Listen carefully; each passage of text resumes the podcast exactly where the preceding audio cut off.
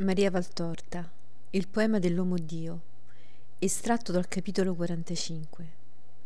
Amare e soddisfare chi si ama, oltre il senso e l'utile. Dice Maria,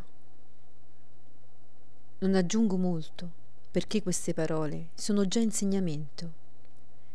Richiamo però l'attenzione delle mogli su un punto. Troppe unioni si mutano in disunioni per colpa delle mogli, le quali non hanno quell'amore che è tutto, gentilezza, pietà, conforto verso il marito. Sull'uomo non pesa la sofferenza fisica che grava sulla donna, ma pesano tutte le preoccupazioni morali.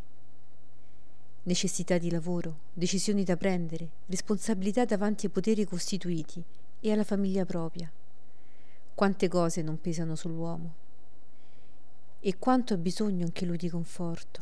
Ebbene, L'egoismo è tale che al marito stanco, sfiduciato, avvilito, preoccupato, la donna aggiunge il peso di inutili e talora ingiusti lamenti. Tutto questo perché egoista, non ama. Amare non è soddisfare se stessi nel senso e nell'utile.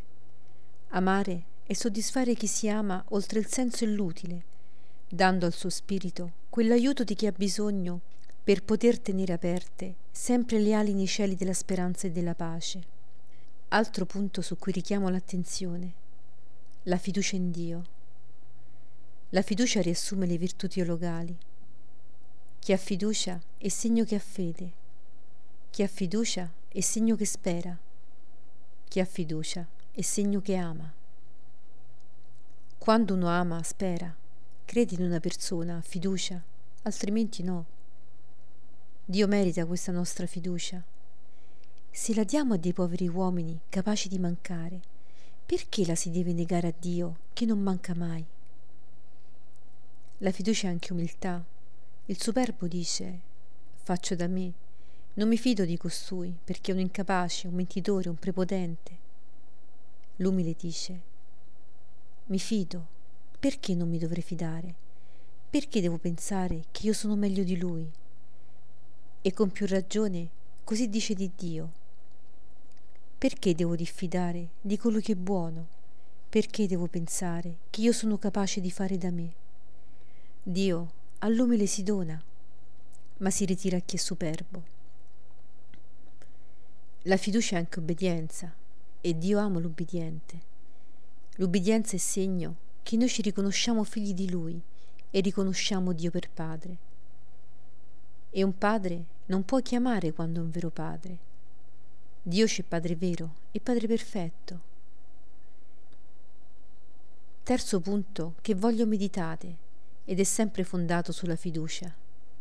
Ogni evento non può accadere se Dio non lo permette. Sei dunque potente? Lo sai perché Dio l'ha permesso. Sei suddito? Lo sai perché Dio l'ha permesso.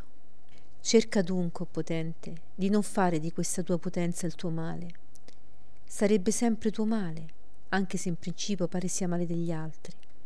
Perché se Dio permette, non strapermette, e se tu passi il segno, colpisce e ti frantuma.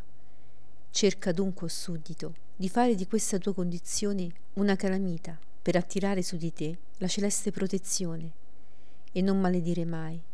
Lasciane a Dio la cura. A Lui, Signore di tutti, spetta di benedire e maledire i Suoi creati. Va in pace.